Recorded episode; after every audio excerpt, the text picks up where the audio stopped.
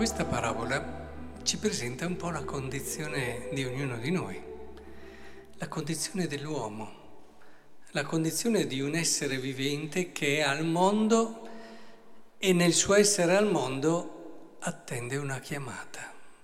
In fondo tutti noi stiamo aspettando una chiamata, perché è solo questo essere chiamati che dà senso e significato alla nostra vita. È solo questo essere chiamati che ci fa rinascere. E si parla tanto del battesimo come una rinascita in Dio. Ecco, sarebbe bello vedere il battesimo proprio come quella chiamata che poi dopo si deve tradurre nel concreto della nostra consapevolezza per diventare una chiamata efficace, una chiamata che ci cambia la vita. Provate a pensarci, tutti noi aspettiamo chi ci chiami. E, ed è bello vedere che proprio questa chiamata rende la giornata, nel nostro caso la vita, sensata. L'uomo se non ha nessuno che lo chiama, eh, se ne va solo.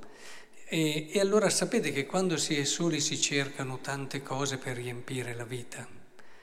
E c'è un proverbio che dice chi non ha amici, ad esempio, eh, se ne va dalla terra eh, senza nessun testimone, senza nessuno che possa parlare di lui, testimoniare di lui. E la chiamata è essenziale perché ci permette di vivere con libertà poi tutte quelle che sono le situazioni della vita. Questa risposta di quelli che vuol dire che non hanno chiama, capito la chiamata.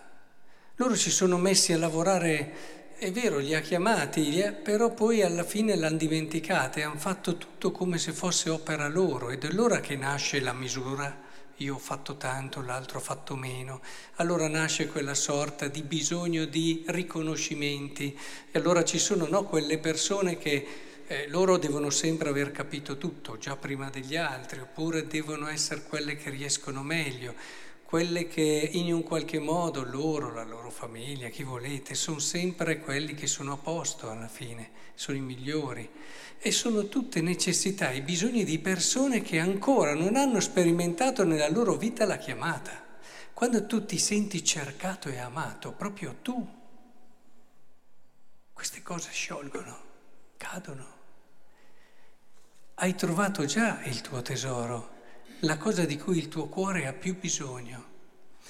E, e, quel denaro in fondo che cos'è? È proprio la cosa di cui abbiamo bisogno per loro per vivere quel giorno lì, per noi per vivere la nostra esistenza.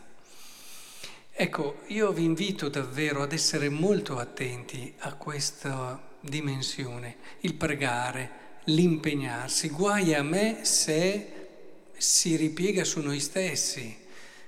Guai a me se lo vediamo come un qualcosa che ci permette di meritare qualcos'altro. Guai a me addirittura se lo vediamo come un qualcosa che ci fa sentire meno in colpa di tante altre cose, quindi copre tante altre fragilità. Tutto deve ripartire di lì con semplicità, nella preghiera, nell'agire sappiamo che in fondo tutto dipende da colui che ci ha cercato, colui che ci è venuto a cercare. Eravamo lì senza un senso, senza una possibilità di riempire la nostra vita, è venuto, ci ha scelto e ci ha detto voglio te. E questo cambia la vita.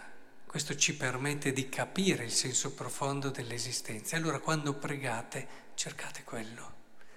Quando vi impegnate, dimenticate tutti i meriti, non c'è bisogno di essere migliori degli altri.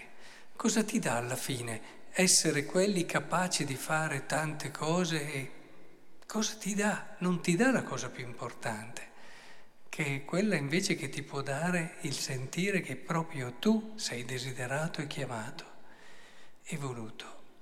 Quindi Credo che dobbiamo concentrarci su questo anche nelle nostre richieste. Sappiamo essere saggi, come è stato Salomone a suo tempo. Sappiamo chiedere le cose giuste, come ci invita a fare Sant'Agostino.